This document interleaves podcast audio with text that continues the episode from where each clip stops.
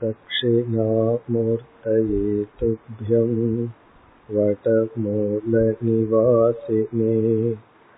த்யானைகநிரதாங்காய நமோ ருத்ராய சம்பவே.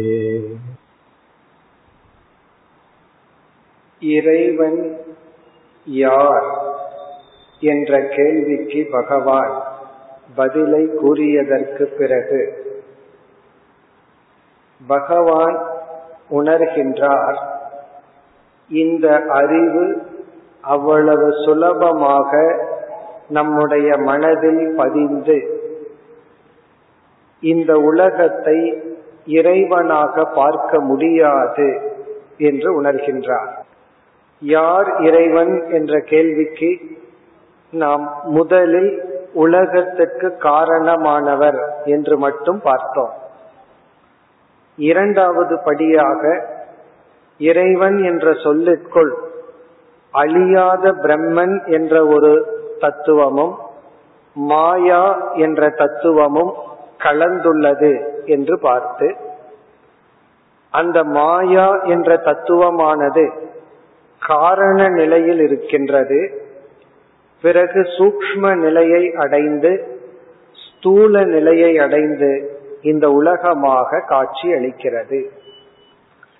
இந்த மாயையும் பிரம்மனும் சேர்ந்து இறைவன் என்பதனால் இந்த உலகத்தை நாம் பார்க்கும் பொழுது இறைவனை பார்க்கின்ற உணர்வு நமக்கு வர வேண்டும். களிமண்களினால் களிமண்ணால் பானைகள் தோன்றினால் பானைகளை பார்க்கும் பொழுது களிமண் என்ற உணர்வு வர வேண்டும். தங்கத்தினால் பல நகைகள் செய்யப்படும் பொழுது நகைகளை பார்க்கும் பொழுது தங்கத்தை தான் பார்க்கின்றேன் என்று உணர வேண்டும்.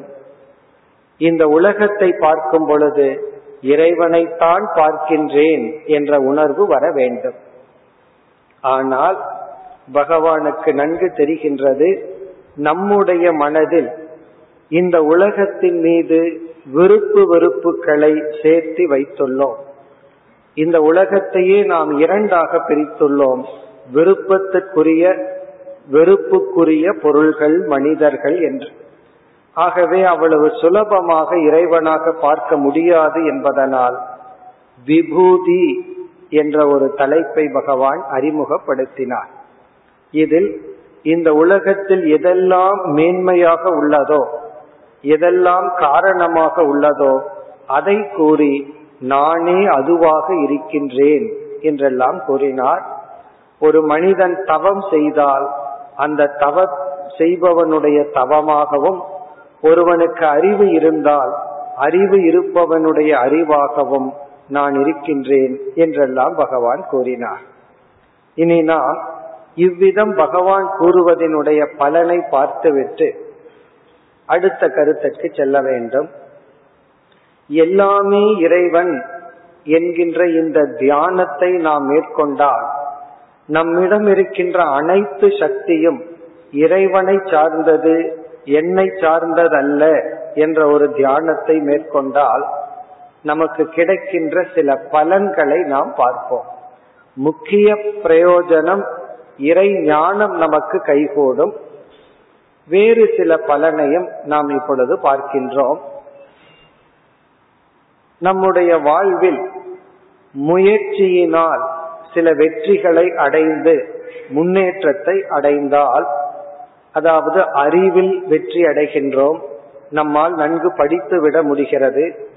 பொருளில் வெற்றி அடைகின்றோம், நல்ல உறவுகளை நாம் சேகரித்துக் கொள்கின்றோம், உடல் ஆரோக்கியத்தையும் நாம் சேகரித்துக் கொள்கின்றோம். இவ்விதம் வாழ்க்கையில் அனைத்து நிலைகளிலும் நமக்கு வெற்றி மேல் வெற்றி வந்து கொண்டிருந்தால் ஒரு கோணத்தில் அது நன்மைதான். ஆனால் நம்மை அறியாமல் நம்முடைய மனதில் கர்வம் என்கின்ற உணர்வு வந்துவிடும். அதனாலதான் புராணத்துல பார்த்தோம்னா சில நல்ல பாத்திரங்களை உடையவர்களுக்கும் கூட கர்வ பங்க படலம் ஒரு படலம் இருக்கு. அதாவது அர்ஜுனனுடைய கர்வத்தை நீக்க ஒரு கதை இருக்கும்.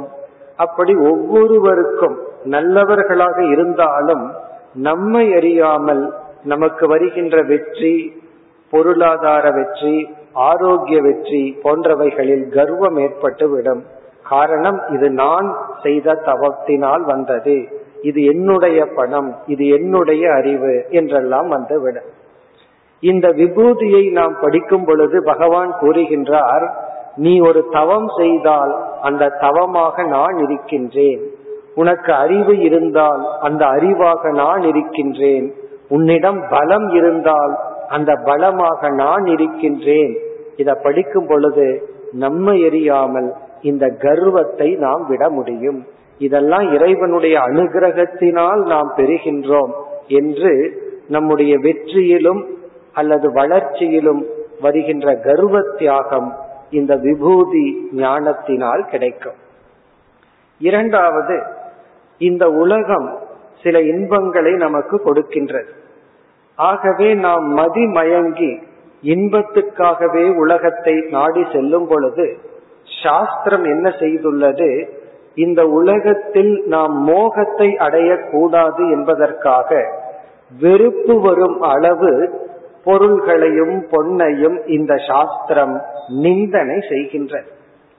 இந்த உலகம் வந்து அனித்தியம், இந்த பொருள்கள் எல்லாம் அனர்த்தம் என்று நம்மை அறியாமல் உலகத்தின் மீது ஒரு வெறுப்பை சாஸ்திரமே நமக்கு கொடுக்கின்றது. இது வந்து ஒரு ஆன்டிபயோட்டிக்ஸ் கொடுக்கிற மாதிரி. ஏன் சாஸ்திரம் நிந்திக்கின்றது? இன்பம் கொடுக்கின்ற பொருள்களை எல்லாம் ஏன் சாஸ்திரம் நிந்தனை செய்கிறது என்றால், நமக்கு அதுல மோகம் இருக்கின்றது. ஆகவே கவிஞன் ஒரு விதத்தில் ஒரு பொருளை வர்ணிக்கின்றான், சாஸ்திரம் அதற்கு தலைகீழாக வர்ணிக்கும். அது உன்னை அடிமைப்படுத்தும், உன்னை ஏமாற்றிவிடும், இப்படி எல்லாம் வர்ணிப்பார்கள். அப்ப என்ன ஆகும்னா, நம்மை எரியாமல் உலகத்தின் மீது ஒரு வெறுப்பு வந்துவிடும். அப்பொழுது இந்த விபூதி ஞானத்தை கொண்டு வந்து, எந்த பொருளும் மோகத்திற்குரிய பொருள் அல்ல, அனைத்தும் இறைவன் சொரூபம், இந்த உலகமே இறைவன் சொரூபம், நான் யாரையும் வெறுக்க வேண்டிய அவசியம் இல்லை, எதை கண்டும் பயந்தோட வேண்டிய அவசியம் இல்லை என்று இந்த உலகமே இறைவன் என்ற இந்த விளக்கமானது உலகத்தின் மீதுள்ள வெறுப்பை நீக்கவும் அல்லது நம்மிடம் தோன்றுகின்ற கர்வத்தை நீக்கவும் முக்கியமாக பயன்படும், அல்லது மற்றவர்கள் மீதுள்ள பொறாமையை நீக்கவும் பயன்படும். மற்றவர்கள் முன்னேறி வந்தால் அது அவர்களுடைய முயற்சி, அவர்களுடைய அகங்காரத்தை சார்ந்ததுன்னு பொறாமை வருகிறது. இங்க பகவான் சொல்றார், எல்லாமே என்னுடையதுன்னா நம்ம அங்கேயும் பகவானை தான் பார்ப்போம். இறைவனுடைய அருளால் அவர் முன்னேறி கொண்டிருக்கின்றார், இறைவனுடைய அருளால் தான் இந்த உலகத்திடம் இந்த மேன்மை இருக்கின்றது என்று பொறாமை, பயம், வெறுப்பு, இது போன்ற தீய உணர்வுகளை எல்லாம் இந்த விபூதி ஞானத்திலிருந்து நாம் பெறலாம். ஒவ்வொரு பொருளையும் பகவான் இது என்னுடையதுன்னு சொல்லும் பொழுது நாம் இப்படிப்பட்ட பலகீனத்திலிருந்தும் விடுதலை அடைகின்றோம்.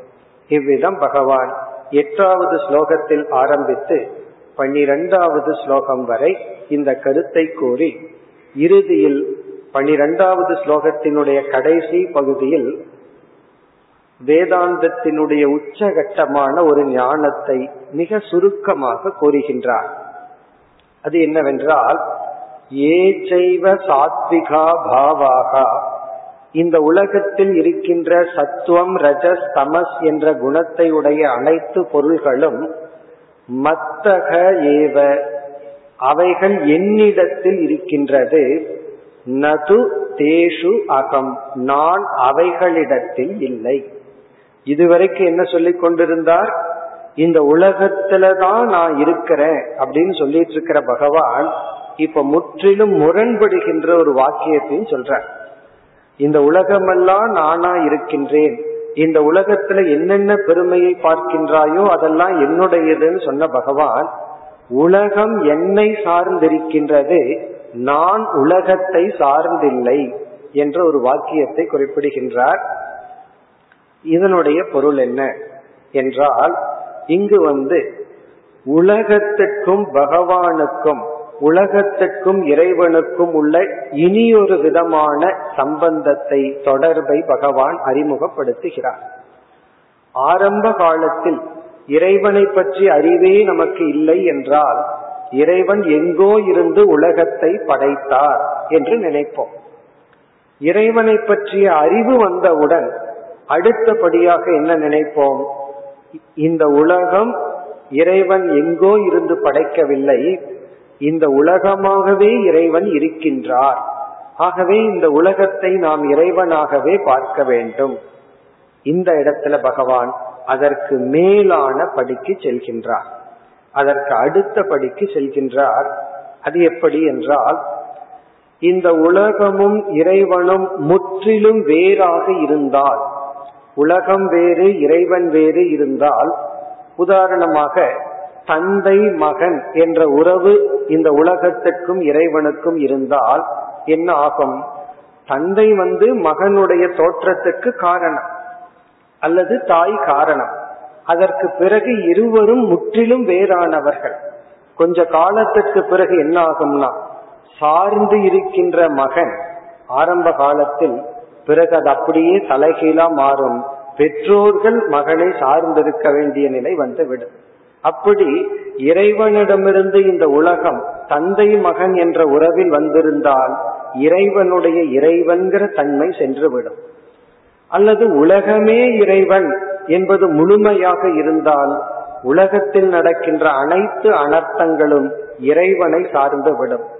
உலகம் மடிகின்றது, தேய்கின்றது, அழிகின்றது, தர்ம அதர்மங்களினால் தாக்கப்படுகின்றது. அப்ப இறைவனும் அப்படி ஆகிவிடும். ஆகவே இறுதி உறவு என்னவென்றால், ஆரம்பத்துல வந்து எங்கேயோ இறைவன் இருக்கின்றான், அடுத்தபடியில உலகமாக இருக்கின்றான்.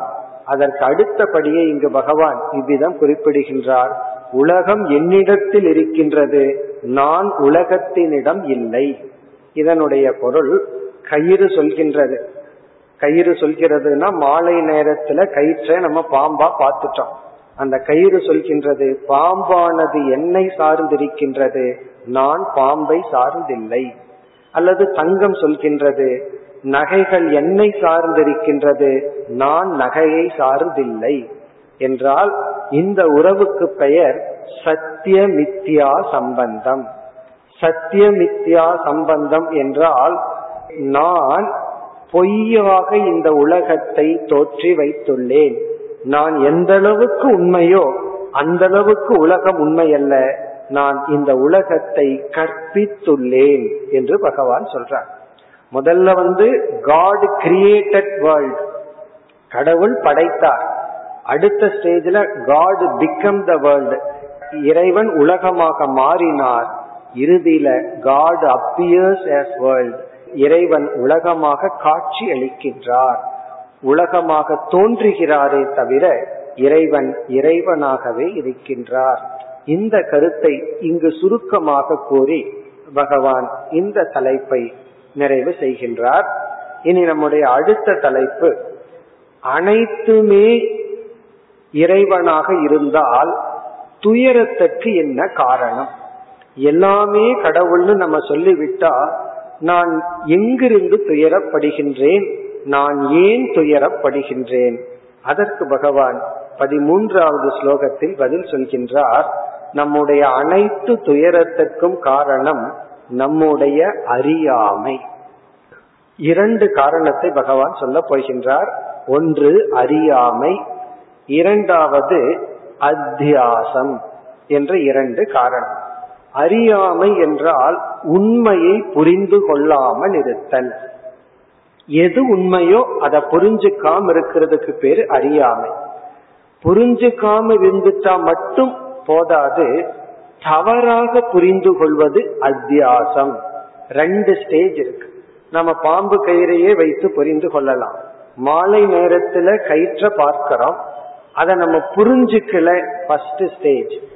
அதை நம்ம பார்க்கவே இல்லைன்னா ஒரு ப்ராப்ளமும் இல்லை. அடுத்தது என்ன பண்றோம்னா அத்தியாசம், ஏற்றி வைத்தல். அதன் மீது அது இல்லாத ஒன்றை நாம் பார்க்கின்றோம், அததான் பாம்பு. இப்ப வந்து கயிறு வந்து நமக்கு சங்கடத்தை கொடுக்கவே இல்லை, அது போல இந்த உலகம் இறைவன் சொரூபம், அது நமக்கு துயரத்தை கொடுக்கவில்லை. இந்த உலகத்தின் மீது நாம் ஒன்றை ஏற்றி வைத்துள்ளோம், அப்படி ஏற்றி வைக்கப்பட்டதுதான் நமக்கு துயரத்தை கொடுக்கின்றது. இப்ப அதைத்தான் சாஸ்திரம் என்ன சொல்லும், மாயை இரண்டு விதமான உலகத்தை படைக்கிறது.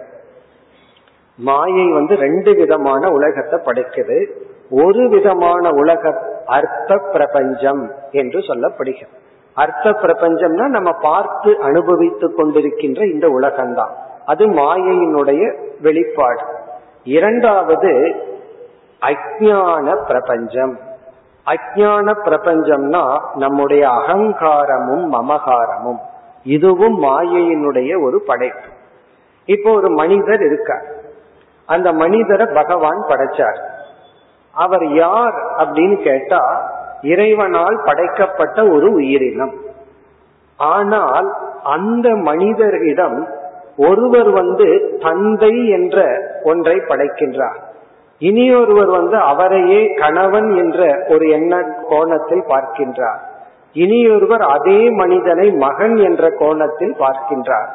அப்போ ஒரு பொருள் இறைவனால் படைக்கப்பட்டது, அதை ஒவ்வொருவரும் ஒவ்வொரு விதத்தில் அந்த பொருளை படைக்கின்றார்கள் அல்லது பார்க்கின்றார்கள். இதை நம்ம ஜீவ சிருஷ்டி என்று சொல்கின்றோம். ஜீவ சிருஷ்டினா அவர் மீது நாம் ஒரு படைப்பை படைத்துள்ளோம். இது உறவு முறையில். அடுத்தது என்னன்னா, இவர் எனக்கு விரும்பத்தக்கவர் என்று ஒரு விருப்பை அவர் மீதும் இனியொருவர் மீது வெறுப்பையும் நாம் படைக்கின்றோம். அப்ப இங்க ரெண்டு கிரியேஷன் இருக்கு. ஒன்று பகவான் பண்ணினது, அதை ஈஸ்வர சிருஷ்டின்னு சொல்றோம். இரண்டாவது ஜீவ சிருஷ்டி, நாம இறைவன் படைத்த உலகத்தின் மீது இனி ஒரு படைப்பை வைத்துள்ளோம், அது நம்முடைய அகங்கார மமகாரத்தின் அடிப்படையில். இப்போ ஒரு பொருளை பகவான் படைச்சிருக்கார், அது பொருள். அந்த பொருள் மீது இது என்னுடையது அப்படிங்கிறது யாருடைய படைப்பு? இது என்னை சார்ந்த பொருள் என்பது நம்முடைய படைப்பு. அதை இங்கு பகவான் குறிப்பிட்டு மாயையினால், குணங்களினால் தோன்றிய மாயையினால் இந்த உலகம் மதிமயங்கி சம்சாரத்தை அடைந்துள்ளது. அதே நானாக இருக்கின்ற இந்த உலகத்தையே பார்த்து இந்த உலகமானது துயரப்பட்டு கொண்டு என்னுடைய உண்மை சொரூபத்தை அறியவில்லை என்று பகவான் பதிமூன்றாவது ஸ்லோகத்தில் மோகிதம் நாபி ஜானாதி என்று சொல்கின்றார். இந்த உலகமே மோகவசப்பட்டுள்ளது, என்னை அறியவில்லை என்று கூறி பிறகு பதினான்காவது ஸ்லோகத்தில் பகவான் வேறு கருத்துக்கு வருகின்றார்.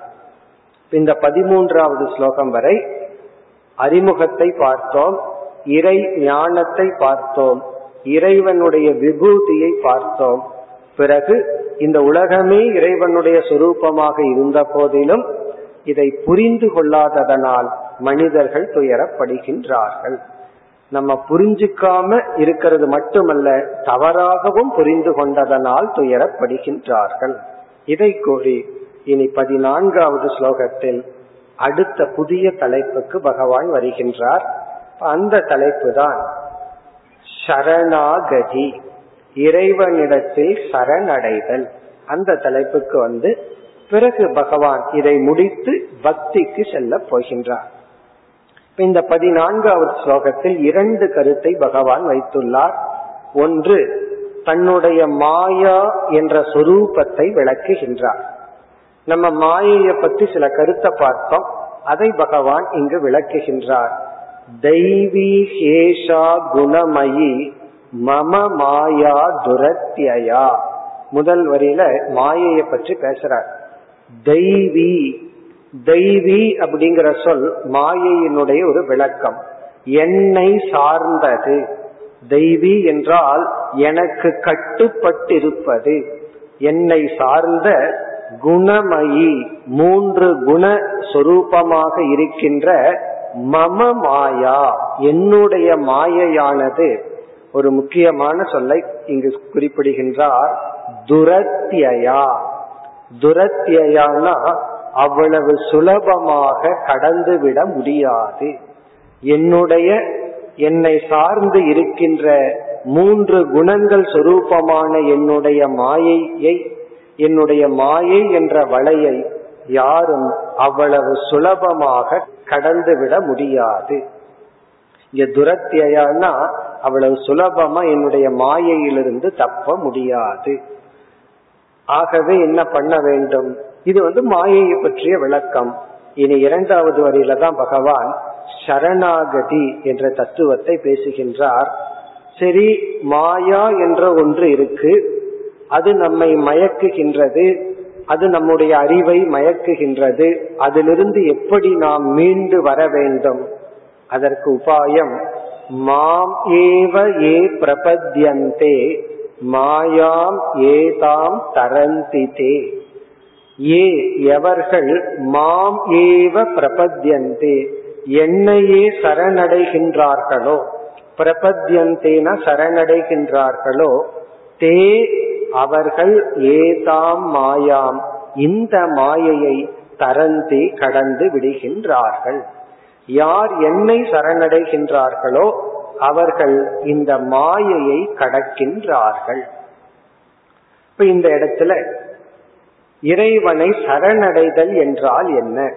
பகவான் என்ன சொல்றார்? என்னை சரணடைந்தவர்கள் தான் மாயையிலிருந்து கடக்கின்றார்கள் சொல்றார். இதற்கு முன் அத்தியாயத்துல என்ன சொன்னார்? நீ எல்லாமே உன்னுடைய சுய முயற்சியினாலதான் அடையணும்னு சொன்னார். உன்னுடைய சுய முயற்சியினாலதான் உன்னை உயர்த்தி கொள்ள வேண்டும். உனக்கு யாரும் உதவி செய்ய இல்லை, ஹெல்ப் பண்ணலாம், அதை வாங்கி கொண்டு உயர்வது உன்னுடைய கையிலேன்னு சொன்னார். இங்க என்ன சொல்றார்? என்னுடைய கையில தான் இருக்கு, நீ என்ன சரணடைந்தால்தான், என்னுடைய அனுகிரகத்தை பெற்றால்தான் என்னுடைய மாயையை கடக்க முடியும் சொல்ற. இந்த இடத்துல சரணாகதி என்பது ஒரு பண்பாக, முக்கிய குணமாக அல்லது முக்கிய சாதனையாக சொல்லப்பட்டுள்ளது. அதை நாம் இப்பொழுது ஆராய்வோம்.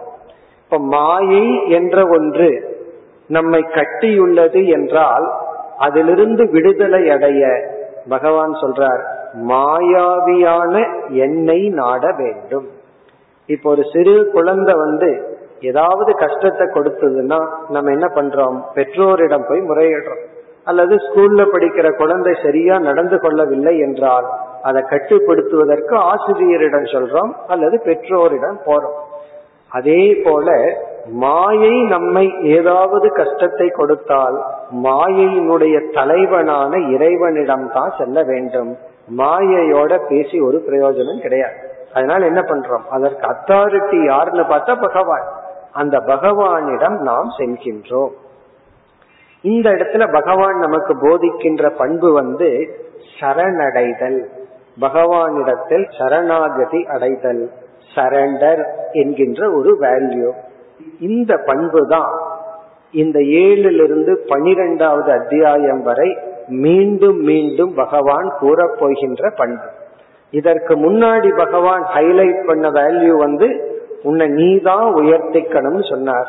இப்ப வந்து உன்னை உன்னால் உயர்த்தி கொள்ள முடியாது, என்னுடைய அனுகிரகத்தை என்னுடைய அருளை பெற்றால்தான் உன்னால் உயர முடியும் என்று சொல்கின்றார். இந்த சரணாகதினா என்ன, அதனுடைய விளக்கம் என்ன என்று இப்பொழுது பார்ப்போம். சாஸ்திரத்துல சில சொற்கள் எல்லாம் இருக்கு, அது எல்லாத்துக்கும் தெரிஞ்ச எளிமையான சொற்கள் தான். ஆனா சற்று திடீர்னு யோசிச்சு பார்த்தா இதனுடைய பொருள் தான் என்ன என்று யோசிக்காத வரைக்கும் தெரிந்த சொல், யோசிச்சு பார்த்தா தான் தெரியும் ஒண்ணுமே புரியலையேன்னு நமக்கு தோன்றும். அதே போல இந்த ரெண்டு சொல், பக்தின்னு ஒரு சொல், எல்லாத்துக்கும் தெரிஞ்ச சொல், ஆனா அதனுடைய அர்த்தம் என்னன்னு கேட்டா சிந்திச்சா ஒன்றுமே நமக்கு மனதுல விளங்காது. அதே போல சரணாகதினா என்ன என்று நமக்கு அவ்வளவு சுலபமாக விளங்காது. இந்த கான்செப்டே மிக மிக சூக்ஷ்மமானது. அப்படி இருக்கும் பொழுது அது நம்மிடம் நடைபெற வேண்டும் என்பதும் மிக மிக கடினம். ஆனா சில சமயங்கள்ல என்ன சொல்வார்கள், எல்லாம் பகவானுக்குன்னு விட்டுட்டு சரணடைஞ்சிட்டு இருக்க வேண்டியதான அதுதான் சுலபம் சொல்வார்கள். ஆனால் அது சுலபம் அல்ல. நம்ம நினைக்கிற அளவு பகவானிடம் நாம் சரணடைவது சுலபம் அல்ல. இந்த சரணாகதினா என்னன்னு பார்ப்போம். முதலில் இந்த சொல்லுக்கான பொருள் சரணம் கதி என்று இருக்கின்றது.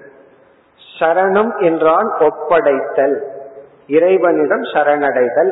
கதி என்றால் வழி, மார்க்கம்.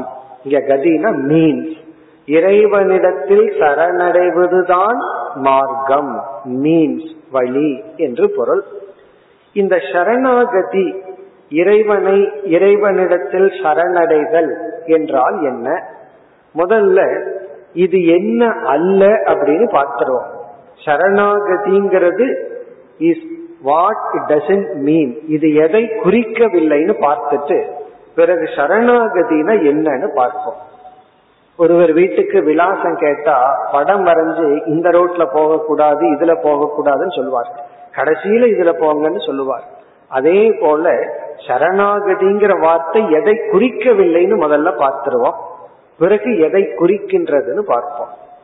இந்த சரணடைதல் என்பது நம்முடைய முயற்சிக்கான ரீப்ளேஸ்மெண்ட் அல்ல, நம்ம முயற்சிக்கான மாற்று உபாயம் அல்ல. அதாவது பகவான் வந்து நீ என்னை சரணடை என்று சொல்வதனுடைய பொருள் இனி எந்த முயற்சியும் செய்யாதே என்று உபதேசிக்கவில்லை. பல பேர் முதல்ல சரணாகதினா பகவான் கிட்ட விட்டுட்டு நம்ம சும்மா இருந்துடலாம், எந்த முயற்சியும் செய்ய வேண்டாம், அதுதான் சரணாகதி நினைக்கிறோம். அது தவறு. இறைவனுடைய அனுகிரகத்தை பெறுதல், இறைவனை வணங்குதல், இறைவனிடத்தில் சரணடைதல் அல்லது குருவிடத்தில் சரணடைதல் அல்லது ஒரு பெரிய மகானிடத்தில் சரணடைதல், இது வந்து நம்முடைய சுய முயற்சியை நிறுத்துதல் என்பது பொருள் அல்ல. இரண்டாவது, பொதுவா சரண்டர் சரணாகதி என்பது உலக வழக்கில் ஒரு விதமான பலகீனத்தை குறிக்கும், இயலாமையை குறிக்கும். இப்ப ஒருவர் நம்ம முன்னாடி துப்பாக்கியை நீட்டி சரண்டர் பண்ணு அப்படின்னு சொன்னா நம்ம என்ன பண்ணுவோம்? சரண்டர் அடைச்சிருவோம். அது எதை குறிக்குதுன்னா இயலாமை, எனக்கு வேற வழி கிடையாது அதனால நான் சரணடைகின்றேன். அப்ப சரண்டர் சரணாகதிங்கிறது நார்மலா வேற வழியே இல்லை கதியே இல்லை அதனால விட்டுட்டேன்னு சொல்லுவோம். அப்ப சரண்டர்ங்கிற வார்த்தை உலக வழக்கில் ஒரு நெகட்டிவ் வேல்யூ, ஒரு நெகட்டிவ் சென்ஸ், அதாவது வேற வழி இல்லை அதனால நான் விட்டுட்டேன். எனக்கு வேற வழி இருந்தால் கண்டிப்பா நான் கொடுத்திருக்க மாட்டேன். ஒரு திருடன் கத்திய நீட்டி சரணடை இருக்கிறத கொடுன்னு சொன்னா கொடுத்துட்டு வந்து நான் திருடங்கிட்ட சரணாகதி பண்ணிட்டு வந்தேன்னா நாம சொல்றோம் வேற வழி இல்லாம விட்டு வந்தோம். அப்படிப்பட்ட பொருளும் அல்ல. இப்ப இறைவனிடத்துல சரணடைதல் அப்படிங்கிறது பலகீனத்தினுடைய விளைவும் அல்ல. இப்ப சரணாகதிங்கிறது ஒரு பலகீனம் அல்ல, அது ஒரு எதிர்மறையான குணமும் அல்ல. அதே சமயத்தில் முயற்சியை நீக்கும் அல்லது முயற்சிக்கான தடையும் அல்ல. பிறகு சரணாகதி என்பது என்ன? அது ஒரு விதமான ஸ்ரத்தை, நம்பிக்கையாலும் ஒரு விதமான அறிவினாலும் தோன்றுகின்ற சாதனை. நம்ம மனதுல தோன்றுகின்ற ஒரு நம்பிக்கை, மனதில் தோன்றுகின்ற ஒரு விதமான விசேஷமான ஞானம் அறிவு, அதனுடைய விளைவு. அப்ப சரணாகதி என்பது அறிவின் நம்பிக்கையின் விளைவாக ஏற்படுகின்ற மனதில் உள்ள பாவனை. இந்த சரணாகதியை நம்ம புரிஞ்சுக்கணும்னா ஒரு இரு உதாரணம் பார்த்தா நமக்கு விளங்கிவிடும். ஹரித்வார்ல கங்கை வந்து மிக வேகமா ஓடிக்கொண்டு இருக்கின்ற, அங்கு நம்ம ஸ்நானம் செய்து வர நீராடி வர என்ன செய்வார்கள்? ஒரு இரும்புல சங்கிலி இருக்கு, அதை நம்ம பிடிச்சிட்டு தான் குளிக்கணும். காரணம் என்ன என்றால் படிக்கட்டு இருக்கும், அதை விட்டோம் அப்படின்னா கங்கையில போயிடும். ஒருவர் வந்து அந்த இரும்பு சங்கிலிய பிடிச்சிட்டு குளிச்சிட்டு இருக்கார், திடீர்னு கைய விட்டுட்டார். என்ன ஆயிட்டு இருக்கவர்? ஒரு பத்து அடி கங்கை அந்த சங்கிலியிலிருந்து வெளியே போயிட்டார், கங்கைக்குள்ள போயிட்டார். இப்ப இவர் எவ்வளவுதான் முயற்சி செய்து எதிர் நீச்சலிட்டு அந்த கம்பிய பிடிக்கணும்னு வந்தா அவரால் இயலவே இயலாது. காரணம் கங்கையினுடைய வேகம் அவ்வளவு அதிகமா இருக்கு. பிறகு அவர் தப்பிக்கொள்ளணும்னா ஒரே ஒரு மார்க்கம் இருக்கு, என்னவென்றால் கங்கை எந்த திசையை நோக்கி வேகமா ஓடிக்கொண்டிருக்கின்றதோ அந்த திசையில தான் அவர் வந்து நீச்சல் அடிக்கணும். பிறகு சிறிது சிறிதாக அவர் கரையோரத்தில் சேர வேண்டும், ரொம்ப தூரத்துல போய் சேருவார். அப்படி யாராவது விட்டுட்டா அவர்களுக்கு நீச்சல் தெரிந்தால் அறிவும் இருந்தால் எதிர்த்து வரமாட்டார்கள். கங்கையினுடைய புளோவோட தன்னை ஒப்படைத்து கொள்வார்கள். கங்கைக்கு எதிராக செயல்பட மாட்டார்கள். செயல்பட்ட தோல்விதான். பத்து அடி அவர்களால வர முடியாது. அப்ப என்ன செய்வார்கள்? அந்த கங்கையோடையே தன்னை சரணடைந்து விடுவார்கள். அப்படின்னா அந்த புளோவுக்கு ஆப்போசிட்டா போக மாட்டார்கள். இப்படி கங்கையோடையே போய் அப்படியே கொஞ்சம் கொஞ்சமா போய் ரொம்ப தூரத்துல கரையை சேர்ந்து விடுவார்கள். இப்ப இங்க என்ன நடந்திருக்குன்னா, இவர் கங்கைக்கு எதிராக செயல்படவில்லை, தன்னை கங்கையுடன் அப்படியே விட்டு விட்டார். சும்மா விட்டுட்டா என்ன ஆகும்னா சுழற்சியில உள்ள போயிடுவார். சும்மா விடல, கங்கையினுடைய புளோவோட தன்னை சேர்த்து கொண்டு பிறகு தன்னுடைய சிறு முயற்சியுடன் அவர் அப்படியே கங்கையை சேர்க்கின்றார். இவர் கங்கையோடு சேர்ந்து நீந்தி செல்லும் பொழுது இவரும் நீந்துவார், கங்கையும் இவரை அடித்து செல்லும். அப்ப இவருக்கு யாருடைய சக்தி கிடைச்சிருக்குன்னா கங்கையினுடைய சக்தியை இவர் எடுத்துக்கொண்டார். ஏன்னா கங்கையே இவர் அடிச்சுட்டு போகுது, அதுவும் இவரை தள்ளி கொண்டு செல்கின்றது, இவரும் அதே டைரக்ஷன்ல போறார். அப்ப இவர் யாரிடத்தில் சரணடைகின்றாரோ அந்த சரணாகதியினுடைய பலன் சரணடைந்த கங்கையினுடைய சக்தியையும் சேர்ந்து இவருக்கு கிடைக்கிறது. காரணம் என்ன? அதை எதிர்த்தார்னா இவருடைய சக்தி மட்டும்தான். அந்த கங்கையோட தன்னை விட்டு விட்டால், அந்த புளோவோட விட்டு விட்டா என்ன ஆகுது? கங்கையினுடைய சக்தியும் இவருக்கு சேர்ந்து கிடைக்கின்றது. இதே பிரின்சிபிள் தான் இந்த அகங்காரம்னு நம்ம இடத்துல ஒண்ணு இருக்கு, இந்த ஈகோன்னு ஒண்ணு இருக்கு. அது என்ன சொல்கின்றது? நானே செய்து விடுவேன், எனக்கு எல்லாம் தெரியும், என்னிடத்துல எத்தனையோ பலம் இருக்கு, பண பலம் இருக்கு, நான் பணத்தை வச்சு இதை சாதிச்சிருவேன். பிறகு வந்து எனக்கு தெரிஞ்சவங்க எல்லாம் இருக்காங்க, அதை வச்சு நான் இதை சாதிச்சிருவேன். எனக்கு வந்து பதவி பலம் இருக்கு, அதை வச்சு இதை சாதிச்சிருவேன். அல்லது உடல் பலம் இருக்கு. இப்படி இந்த அகங்காரத்துக்கு எத்தனையோ பலம், பண பலம் இருக்கு, உறவினர்கள் பலம் இருக்கு, இதையெல்லாம் வச்சு நான் இந்த காரியத்தை சாதிச்சிருவேன்னு தான் நம்ம வாழ்ந்துட்டு இருக்கோம். ஆனால் இதெல்லாம் போதும், இந்த அகங்காரத்துக்கு என்ன பலம் இருக்கோ அதை வச்சு நம்முடைய லட்சியம் என்ன இருக்கோ அதைத்தான் நம்ம வாழ்க்கையில சாதிச்சுட்டு இருக்கோம். நம்முடைய லட்சியத்திற்கு இந்த அகங்கார பலம் போதும். ஆனால் இந்த உலகத்தையே இயக்கி வருகின்ற பகவானுடைய மாயையே தாண்ட வேண்டும் என்றால் இந்த அகங்காரத்திடம் இருக்கின்ற பலம் போதாது. கங்கையே எதிர்த்து வரணும்னா சாதாரணமா நின்றுட்டு இருக்கிற நீர்ல நம்ம நீத்தடிச்சு வந்துடலாம். கங்கையை எதிர்த்து வர வேண்டும் என்றால் நம்முடைய சக்தி போதாது.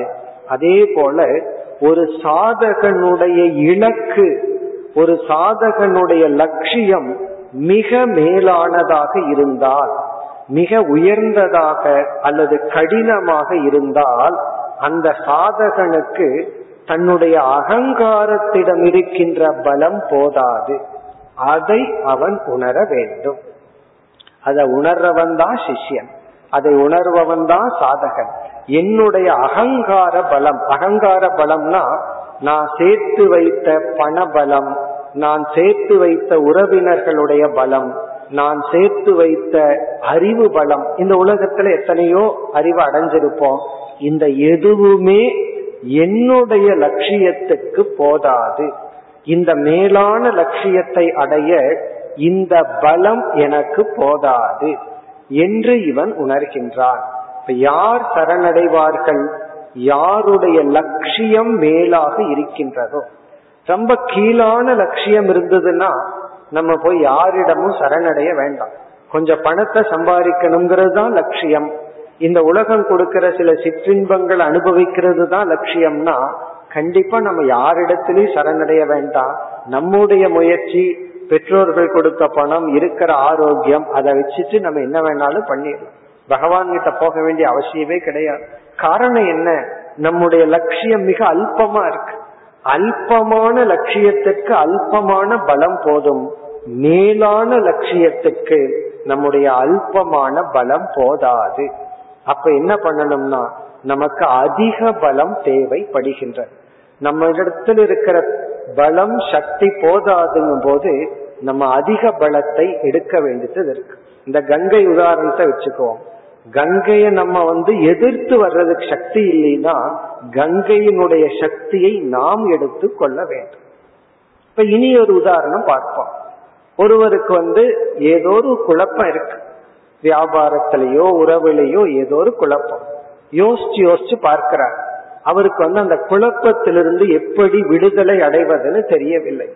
ஆகவே அவர் வந்து ஆசிரியரிடமோ அல்லது நண்பரிடமோ அவரை விட அதிக அறிவை உடையவரை நாடுகின்றார். நாடி தன்னுடைய மனதில் இருக்கிற குழப்பத்தை பகிர்ந்து கொண்டு, இதுதான் என்னுடைய குழப்பம், எனக்கு வந்து வழிகாட்டுங்கள்னு சரணடைகின்றார். இப்போ ஒரு மனிதர் மேலானவரிடம், அது குருவா இருக்கலாம் நண்பர்களா இருக்கலாம், அவரை விட அதிக அறிவை உடையவரிடம் இவர் வந்து தன்னுடைய குழப்பத்தை சொல்லி சரணடைகின்றார். இங்க சரணடைதல்னா என்ன அர்த்தம்? என்னுடைய புத்திக்குட்பட்டு எப்படி தீர்வு காணுவது என்று எனக்கு தெரியவில்லை, ஆகவே உங்களுடைய புத்தியில் நான் சரணடைகின்றேன். அப்படி சரணடைந்தவுடன் இவருக்கு என்ன கெயின், இவருக்கு கிடைக்கின்ற லாபம் என்னவென்றால் அவருடைய புத்தியை இவர் சம்பாதித்து விடுகின்றார். அவர் வந்து எழுபது வருஷம் வாழ்ந்த ஒரு முதிர்ந்த அறிவை உடைய ஞானியாக இருக்கலாம், சான்றோராக இருக்கலாம், தர்மவானா இருக்கலாம். இவருக்கு வந்து இருபது இருபத்தஞ்சு வயசு இருக்கலாம். இப்ப இவர் வந்து இருபத்தைந்து வயதுடைய இந்த மனிதர் எழுபது வயது உடைய ஒருவரிடம் சரணடையும் பொழுது அந்த சக்தி இவருக்கு வந்து விடுகிறது. காரணம் என்ன? இவருடைய புத்தியை கிளீன் ஸ்லேட் ஆக்கிட்டார். நான் எந்த முடிவு எடுக்கவில்லை, உங்களுடைய அறிவு எனக்கு தேவை. அப்ப என்ன ஆகுது? அந்த எழுபது வருட அறிவு, அந்த அனுபவம் இவருடையதாகி விடுகிறது. அந்த இஷ்யூல இவருடையதாகி விடுகிறது. அப்போ அந்த புத்தி பலத்தை இவர் அடைகின்றார். இப்ப ஒருவரிடம் சென்று சரணடையும் பொழுது அவருடைய பலத்தை நாம் அடைகின்றோம். சுக்ரீவன் வந்து ராமபிரானிடம் சரணடையும் பொழுது ராமருடைய சக்தியை அவன் அடைந்து விடுகின்றான். இப்ப யாரிடத்துல நம்ம போய் சரணடைகின்றோமோ அவருடைய அறிவு பலம், அவருடைய அனுபவ பலம் அல்லது தபோபலம் அனைத்தையும் நாம் அடைந்து விடுகின்றோம்.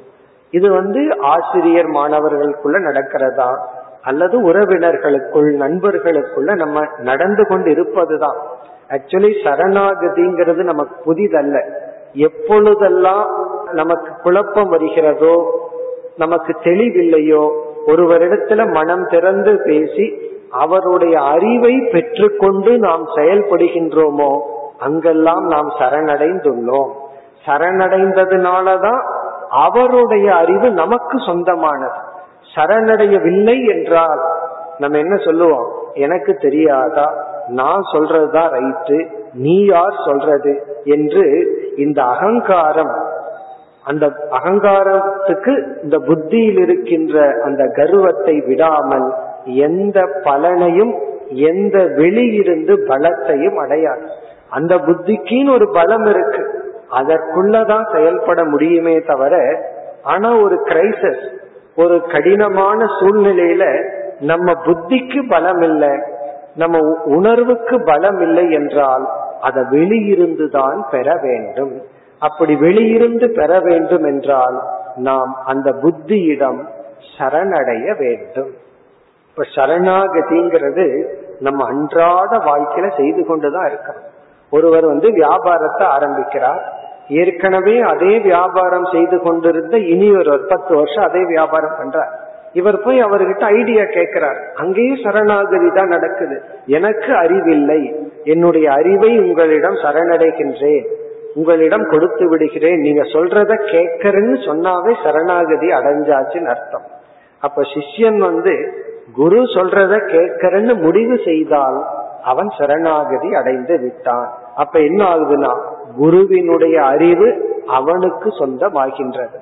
அதே போல ஒருவன் மேலான இலக்கை வைத்துக் கொண்டு இறைவனிடத்தில் சரணடையும் பொழுது இறைவனுடைய பலத்தை இவன் அடைகின்றான். கங்கையினுடைய ஃப்ளோவுக்குள்ள போகும் பொழுது கங்கையினுடைய ஓட்டத்துல சரணடைகிறோம்னா அதற்கு எதிர்த்து நம்ம ஒன்னும் செய்வதில்லை. அதன் வழியில நம்ம செல்லும் பொழுது கங்கையினுடைய சக்தியை நாம் பெற்றுக்கொண்டு மெதுவாக கரை சேர்வது போல இறைவனிடத்தில் நம்முடைய அகங்காரத்தை சரணடைவதுதான் சரணாகதி. இங்க இந்த சரணாகதியில என்ன நம்ம பார்க்க வேண்டியது, யார் சரணடைவார்கள், எதை பகவானிடம் சரணடைய வைக்க வேண்டும், யாரிடத்தில் சரணடைதல், ஏன் சரணடைய வேண்டும், அதனுடைய பலன் என்ன, இப்படியெல்லாம் சிந்தித்து பார்த்தால் யார் மிக மேலான லட்சியத்தை எடுத்து கொண்டார்களோ, இந்த இடத்துல பகவான் சொல்கின்றார், யார் அறியாமையையும் மோகத்தையும் கடக்க விரும்புகின்றார்களோ, இறைவனை பற்றிய ஞானத்தை அடைய விரும்புகின்றார்களோ, இந்த உலகத்தின் மீதுள்ள மோகத்திலிருந்து விடுதலை அடைய விரும்புகின்றார்களோ, அல்லது மாயையை கடக்க விரும்புகின்றார்களோ, மாயை என்பது நம் மனதில் கற்பித்த உலகத்தின் மீதுள்ள விருப்பு வெறுப்புகள், இதை யார் கடக்க விரும்புகின்றார்களோ இவர்கள்தான் சாதகர்கள். இந்த உலகத்துல எதை வேண்டுமானாலும் சுலபமா மாற்றி அமைத்து விடலாம். மிக மிக கடினமான ஒன்று மாற்றி அமைக்க வேண்டியது அல்லது மாற்றி அமைக்க கூடியதிலே கடினமான ஒன்று நம்முடைய மனம், நம்முடைய குணம். அது மிக மிக கடினம். அவ்வளவு சுலபமா நம்முடைய கேரக்டரை மாற்றி விட முடியாது, அவ்வளவு சுலபமா அறிவை பெற்றுவிட முடியாது. ஆனால் ஒருவன் தன்னுடைய சுபாவத்தை மாற்றி, தன்னுடைய சம்சாரி என்ற தன்மையை மாற்றி முக்தன் என்ற நிலைக்கு வர விரும்புபவன், அவனுடைய லட்சியம் மிக மிக பெரிய லட்சியம். அது அவ்வளவு சுலபமான லட்சியம் அல்ல. அவன் தன்னுடைய அகங்காரத்தை, தன்னுடைய புத்தியை, தான் என்னெல்லாம் இதுவரைக்கு ஈட்டி வைத்திருந்தானோ அனைத்தையும் யாரிடத்தில், இறைவனிடத்தில் சரணடைதல் என்றால் கொடுத்து விடுதல். இப்ப இந்த கங்கை உதாரணத்தை வச்சு பார்ப்போம். இறைவனிடத்தில் சரணடைதல் அப்படின்னா என்ன? கங்கை இடத்தில் சரணடைதல்னா கங்கை வழியாக செல்லுதல் அர்த்தம். குருவிடத்தில் சரணடைதல் என்றால் குரு சொல்வதை கேட்டல் அர்த்தம். நண்பனிடத்தில் சரணடைதல் சொன்னா சொல்வதை கேட்டல் அப்படின்னு அர்த்தம். அவர் என்ன அட்வைஸ் கொடுக்கிறாரோ நிபந்தனையின்றி கேட்டல். இறைவனிடத்தில் சரணடைதல் என்றால் இறைவன் வகுத்து கொடுத்த பாதைக்கு முரண்பாடாக செல்லாமல் இருத்தல். கங்கையினிடத்தில் சரணடையும் பொழுது கங்கை சொல்ற பாதையிலேயே போறோம். இறைவனிடத்தில் சரணடைதல்னா இறைவன் வகுத்து கொடுத்த தர்மத்தில் நம்மை ஒப்படைத்தல். பகவான் வந்து இந்த உலகத்துல நீ நன்கு வாழ வேண்டும் என்றால், உன்னை நீ உயர்த்தி கொள்ள வேண்டும் என்றால் தர்மப்படி இருந்தால்தான் உன்னை உயர்த்தி கொள்ள முடியும் சொல்ற. சத்தியமேவ ஜெயதேங்கிறது பகவானுடைய வாக்கியம், உபனிஷத் மூலமாக.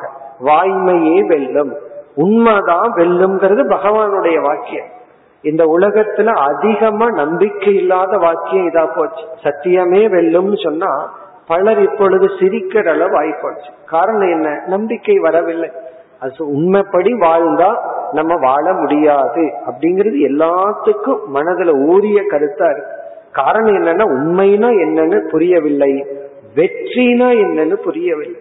வாய்மையே வெல்லும்னா எது சக்சஸ் அதுவே நமக்கு புரியவில்லை. பணம் கிடைக்கிறது தான் சக்சஸ் என்று நம்ம முடிவு பண்ணிட்டோம். ஒரு சூழ்நிலையிலிருந்து எந்த கஷ்டமும் இல்லாம தப்பிக்கொள்றது தான் வெற்றின்னு முடிவு பண்ணா கண்டிப்பா வாய்மை வெல்லாது. இப்ப வாய்மையே வெல்லும்ங்கிறது பகவானுடைய உபதேசம், பகவான் வகுத்து கொடுத்த தர்ம நெறி அல்லது பகவானுடைய வாக்கியம். இப்ப பகவானிடத்தில் சரணடைதல் என்றால் பகவான் சொற்படி கேட்டல். பகவான் சொற்படி கேட்டல்னா பகவான் வகுத்து கொடுத்த தர்மத்தை பின்பற்றுதல். இப்ப நான் சரணடைஞ்சிட்டேன்னு சொல்லி நம்ம அதர்மப்படி வாழ்ந்தோம் அப்படின்னா சரணடைஞ்சிட்டேன்னு சொல்வது உண்மை அல்ல. யாரிடத்துல சரணடைகின்றோமோ அவருடைய புத்தியை முழுமையாக நாம் ஏற்றுக்கொள்கின்றோம். அந்த இடத்துல நம்ம புத்தியை வந்து அமைதிப்படுத்தி அதை அப்படியே இம்ப்ளிமெண்ட் பண்றோம். இப்ப இறைவனிடத்தில் சரணடைதல்னு சொன்னா இந்த உலகம் எத்தனையோ கருத்தை சொல்லும், நம்ம புத்தி எத்தனையோ கருத்தை சொல்லும், அதை விடுத்து பகவானுடைய உபதேசத்தை பின்பற்றுதல். அப்படி பின்பற்றணும்னா பகவான் மீதும் பகவானுடைய உபதேசத்தின் மீதும் முழு நம்பிக்கை நமக்கு வர வேண்டும். இந்த ட்ரஸ்ட் ஒன்னு இருக்கே, நம்பிக்கை, அதுவும் அவ்வளவு சுலபமா வந்து விடாது. காரணம், இந்த நம்பிக்கைக்கு பின்னாடி ஒரு பயம் இருக்கும். நம்ம அவரை நம்புறோம், ஏமாற்றி விடுவாரோ. ஏன்னா பல சமயத்துல பல பேரை நம்பி நம்ம ஏமாந்திருக்கோம். ஒரு சில முறை நாம் ஏமாந்து விட்டால் உடனே நம்ம அறிவு என்ன சொல்லும், இனி நீ யாரையும் நம்ப கூடாது. காரணம் என்ன, நீ தான் பார்த்துட்டியே ரெண்டு மூணு பேர்த்த நம்பி ஏமாந்து விட்டாயேன்னு சொல்லி அந்த நம்பிக்கை அவ்வளவு சுலபமாக வந்து விடாது. இனி இருக்கிற ஆளையே நம்ப முடியலனா கற்பனை பண்ணி இருக்கிற பகவான் இருக்காரோ இல்லையோங்கிற டவுட் மனசுல இருந்துட்டு இருக்கு. அப்ப இல்லாத பகவான நம்பி அவரு சொல்றத கேட்டு ஏதாவது ஆகிறத காட்டிலும் இருக்கிறபடி வாழ்ந்துட்டு போயிடலாங்கிற என்ன வந்துடும். அப்ப சரணடைய வேண்டும் என்றால் நம்பிக்கை, ஸ்ரத்தை மிக மிக முக்கியம். இப்ப ஸ்ரத்தை என்ற நம்பிக்கை என்ற உணர்வாலும் இந்த உண்மையை உணர்வதாலும் நாம் நம்மை நாம் யாரிடத்தில் ஒப்படைக்கின்றோமோ நமக்கு அவர்களுடைய சக்தி கிடைக்கின்றது. இப்ப சுக்ரீவனுக்கு ராமரிடத்தில் சரணடைந்தவுடன் ராமரோட சக்தியோட வாலியிடம் செல்கின்றான். அந்த புத்திசாலியா இருக்கின்ற தாரா சொல்கின்றாள், அவன் மீண்டும் வருகின்றான் என்றால் ஏதோ ஒரு எக்ஸ்ட்ரா பலத்தோட வர்றான், வேறொரு சக்தியுடன் வருகின்றான், கவனமாக இருந்து எச்சரிக்கை விடுக்கின்றான். காரணம் என்ன, ஒருவரிடத்தில் சரணடையும் பொழுது எது வேண்டும் என்று சரணடைகின்றோமோ அது நமக்கு கிடைத்து விடுகின்றது. சரணாகதிங்கிறது பலகீனம் அல்ல, பலத்தை அடைதல். நம்ம சரணடையும் பொழுது நாம எங்கு சரணடைகின்றோமோ அந்த பலத்தை அடைகின்றோம். ஆசிரியரிடம் சரணடையும் பொழுது ஆசிரியருடைய அறிவை அடைகின்றோம். இறைவனிடத்தில் சரணடையும் பொழுது மாயையை கடக்கும் திறனை நாம் அடைகின்றோம். அதத்தான் இங்கு பகவான் சொல்கின்றார், மாம் ஏவ ஏ பிரபத்யந்தே, யார் என்னை சரணடைகின்றார்களோ அவர் என்னையேன்னு சொல்றார். என்னையேன்னு சொன்ன என்னை மட்டும், இந்த இறை தத்துவத்தை மட்டும். இறைவன் என்றால் தர்மம். யார் இந்த தர்மத்தில் தன்னை ஒப்படைக்கின்றார்களோ அவர்களே வெற்றி அடைகின்றார்கள், அவர்கள் தான் இந்த மாயையை கடக்கின்றார்கள். இந்த சரணாகதிங்கிறது நம்ம எப்பொழுதெல்லாம் ஒருவரிடமிருந்து ஒன்றை பெற்று வெற்றி அடைந்தோமோ, ஒரு நல்லதை நம்ம பெற்றிருக்கிறோமோ, அங்கு நம்ம எரியாமல் சரணடைந்துள்ளோம். எப்பொழுது ஒருவரிடமிருந்து ஒரு உதவியை பெற்று நல்லதை நாம் அடைய முடியவில்லையோ, நல்லவர்களும் மேலானவர்களும் நம்மை சுற்றி இருந்து கொண்டுதான் இருக்கின்றார்கள், அல்லது அவர்கள் நமக்கு நல்லதை சொல்லிக் கொண்டுதான் இருப்பார்கள், அவர்களிடமிருந்து பயனை நாம் எப்பொழுது அடையவில்லை என்றால் நாம் அங்கு சரணடைந்திருக்க மாட்டோம். இப்ப நம்ம வாழ்க்கையில் அடைஞ்ச அனைத்து வெற்றிக்கும் மறைமுகமா இருந்த காரணம் சரணடைதல். நாம வாழ்க்கையில் அடைந்த அனைத்து தோல்விக்கும் கண்ணுக்கு தெரியாம இருந்த காரணம் சரணடையாமல் இருந்தல். ஆகவே இந்த சரணடைதல் என்பதை இங்கு பகவான் ஒரு வேல்யூ, ஒரு பண்பாக நாம் அடைய வேண்டிய இலக்காக கோரி, என்னுடைய அனுகிரகத்தை என்னை யார் சரணடைகின்றார்களோ அவர்களுக்குத்தான் மாயையை கடக்கின்ற பலத்தை நான் தருகின்றேன் என்று கூறி இந்த தலைப்பை பகவான் இங்கு முடிக்கின்றார். இனி பதினைந்தாவது ஸ்லோகத்திலிருந்து இருபத்தி மூன்றாவது ஸ்லோகம் வரை பகவான் அடுத்த தலைப்புக்கு வருகின்றார். அடுத்த தலைப்பு பக்தி என்ற ஒரு தலைப்பு. நம்ம ஏற்கனவே பார்த்தோம். ஏழாவது அத்தியாயத்தில் ஆரம்பித்து பனிரெண்டாவது அத்தியாயம் வரை இறை ஞானம், இறைவனை சரணடைதல் அல்லது இறைவனுடைய அருளை பெறுதல், பிறகு பக்தி, இந்த மூன்று தலைப்பு தான் இருந்து கொண்டே இருக்கும்னு பார்த்தோம். சரணாகதியில நம்ம சுருக்கமா தான் இங்க கருத்துக்களை பார்த்தோம். மேலும் பல இடங்களில் பிறகு நாம் பார்க்க போகின்றோம். பல கோணத்துல இந்த சரணாகதியை பார்க்கலாம். இங்கு நம்ம இந்த அளவு பார்த்தது போதும். அடுத்த தலைப்புக்கு வருகின்றோம், அது பக்தி. இந்த பக்தியை பற்றி பகவான் பேச போகின்றார், பக்தர்களை பற்றி பேச போகின்றார், விதவிதமான பக்தியை பற்றி பேச போகின்றார். நம்ம முதலில் சுருக்கமா பக்தி என்றால் என்ன என்று பார்ப்போம். நாம் இந்த கருத்தை வந்து பனிரெண்டாவது அத்தியாயம் வரை பார்த்து கொண்டே இருக்க போகின்றோம். இங்கு வந்து அஸ்திவாரத்தை போல பக்தினா என்னன்னு சுருக்கமா பார்த்துட்டு பிறகு வந்து பகவான் என்னென்ன கருத்தை இங்கு நமக்கு உபதேசிக்கின்றார் என்று பார்ப்போம். நம்முடைய மனதில் அன்பு என்கின்ற உணர்வு இருக்கின்றது. யாருக்குமே அன்புனா என்னன்னு சொல்ல வேண்டிய அவசியம் கிடையாது. எல்லோருமே அனுபவிக்க கூடிய உணர்வு அன்பு. இந்த அன்பு என்ற ஒரு உணர்வு, இதை என்ன சொல்வார்கள், love is a mother of all emotions என்று சொல்வார்கள். அன்பு என்பது அனைத்து உணர்வுகளினுடைய தாய் என்று சொல்லப்படுகிறது. நம்ம மனசுல எத்தனையோ உணர்வுகள் இருக்கின்றது, கருணை போன்ற எத்தனையோ உணர்வுகள். எல்லா உணர்வுகளுக்கும் தாயாக இருக்கின்ற உணர்வு தான் அன்பு. காரணம், அல்லது தர்க்க ரீதியா சொன்னா, அனைத்து உணர்வுகளுக்கும் உபாதான காரணம் அன்பு. அன்புதான் மெட்டீரியல் காஸ்ட், அன்புதான் இன்வெஸ்ட்மெண்ட். அதுதான் மற்ற உணர்வுகளாக பரிணாமத்தை அடைகிறது.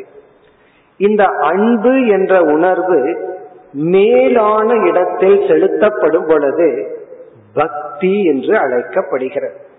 இப்ப பக்தி என்பது அன்பு மேலான இடத்தில் செலுத்தினால், நம்முடைய அன்பை மேலான இடத்துல செலுத்தினா அது பக்தி.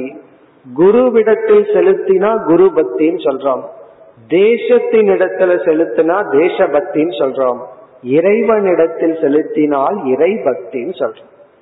இதே அன்பு வந்து நம்ம வீட்டுல வச்சிருக்கோம், நம்ம வீட்டு மேல அன்பு இருந்தா அது வந்து வீட்டு பக்தின்னு சொல்ல மாட்டோம். தேசத்தின் மீது அன்பு இருந்தா தேச பக்தி. நம்ம உறவினர்கள் மீது அன்பு இருந்தா அத பக்தின்னு சொல்ல மாட்டோம்.